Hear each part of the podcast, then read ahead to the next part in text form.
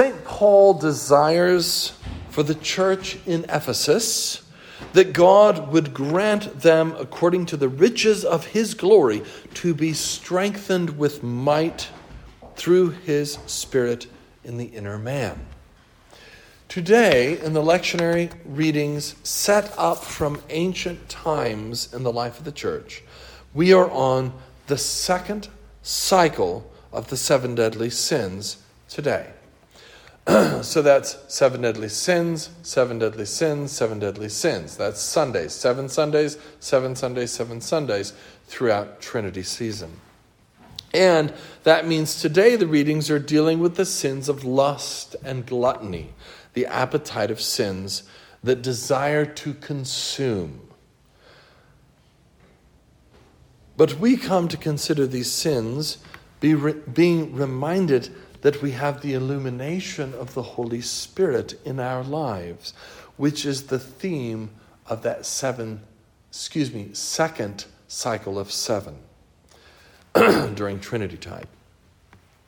St. Paul would wish, I'm sure, for all of us to be granted according to the riches of God's glory, strengthening with might through God's Holy Spirit in our inner man. We pursue this cardinal virtue of temperance. We pursue the cardinal virtue of temperance to fight lust and gluttony. Temperance, of course, it's an older English word and it means self control, self restraint, moderation and we, of course, remember that self control is one of the fruits of the Spirit that we talked about two weeks ago. The Greek flavor of the word enkrateia that St. Paul used in the letter to the Galatians, which is translated self control, means just what we might think restraint of one's emotions, impulses, or desires. Temperance is not a very popular idea in our culture, is it? In case you haven't noticed. In fact, pretty much everything around us in our culture discourages us from learning and inculcating this virtue. Yet this is one of the main virtues that, are, that Aristotle and the ancient world found to be of utmost importance. It was a virtue that could, in their minds, help to produce human flourishing. I don't think they were wrong. They didn't, however, have the revelation of the Logos, the Word of God, the second person of the Trinity. The incarnation, in a word, changed everything. That's two words. The incarnation changed everything, including virtue.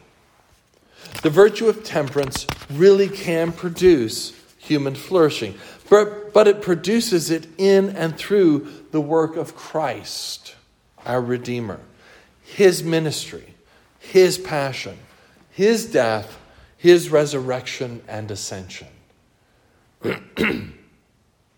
in Christ's supreme virtue of love, all the other virtues are caught up and made potent and more real than they ever had been before. The flourishing of God's creation, the redemption of the world, is through the continued incarnation of Christ in his church, in you, in me. As we inculcate Christ's supreme virtue of love and the cardinal virtues recreated in Christ's redemptive love. In Christ, all things are made new. That includes Aristotle, Plato, and all the rest of the ancient world's idea of the cardinal virtues, particularly temperance or self control that we're talking about today. This is causally acted out day by day in the lives of Christians because of the Spirit of God in His church and in His children. We can effectually do what Aristotle wanted to see done because of Christ's death burial, resurrection, and ascension, and the gifting of the Holy Spirit to us at Pentecost and, in our case, in baptism. We are not supposed to work up the virtues on our own strength. You can't. People have tried for centuries. You can't just work up that self control and make it happen effectually over time without God, without the Spirit. So, this working up the virtues on our own strength is the failed world of the ancient Greeks and Romans.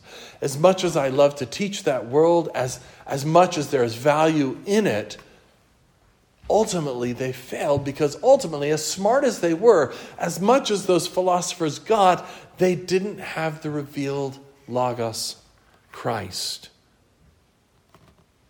Amazingly, they really did understand much and they grasped much truth because of the world around them. St. Paul's St. Paul in Romans talks about that, right? That we can understand the very attributes of God because of the creation around us. But that's not enough. We need the revealed Son of God. And that only comes through the gospel, through the written and the vocal gospel, you know, the, the, the, the gospel told. So, the only way to be successful in the cardinal virtues is to work at those virtues in the power of God. And that power has been given to us in our baptism in the Holy Spirit. Temperance, my friends, in case you've never tried it, is hard work. It is mostly unsatisfying work. For that which we want to satisfy us is being rejected when we exercise the virtue of temperance or self control. Of course, the satisfaction of lust and gluttony is only a temporary satisfaction and a false satisfaction. It doesn't truly satisfy. The difficulty is to practice temperance long enough to understand and appreciate the satisfaction that comes from true temperance and self control. And that takes time. Temperance is truly possible, though, even in this culture of North America today. It happens in fits and starts, even without the Holy Spirit. You see it in people, and I'm often amazed that non Christians actually can and do practice the virtue of temperance, but it's usually little bits and time. What we want to aim for is a continual temperance, a continual self control, that fruit of the Spirit.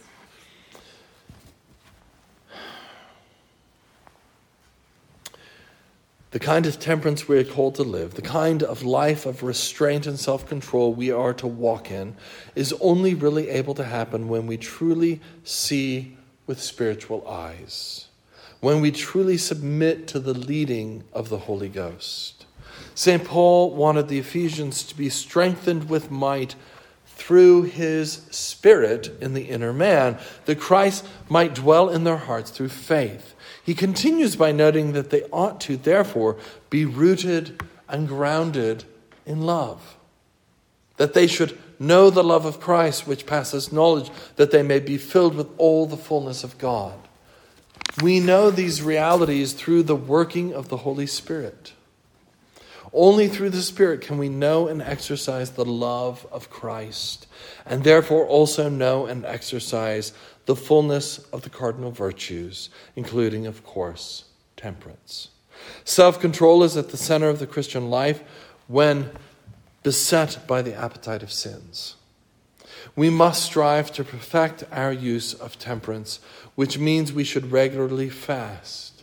Yes, during Lent, during Advent, during the Ember Days, which we just passed three of them this week, but also in general to keep the virtue of temperance honed, to fast in all sorts of ways and in all different times and seasons of the year.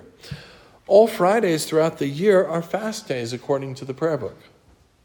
And anciently, so were Wednesdays. It can't hurt to build a rule of life fasting around these days, can it? Yes, you'll make mistakes. Often after a hamburger, my kids would say, Dad, it's Friday. Oh, shoot.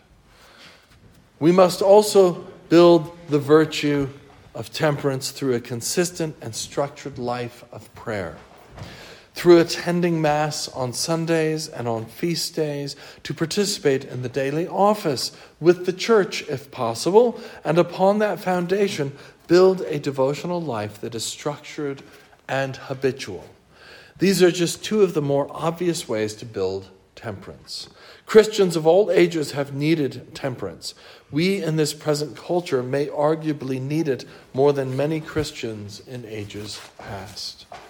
The benefits of temperance are hard to see, just like the benefits of an exercise program are hard to see for some time. Don't let that fool you, nor let it dissuade you. Seek this virtue, my friends, and let us control our appetites and our passions and redirect them to an appetite for God Himself, for ourselves immersed in Him through His Holy Spirit. Amen.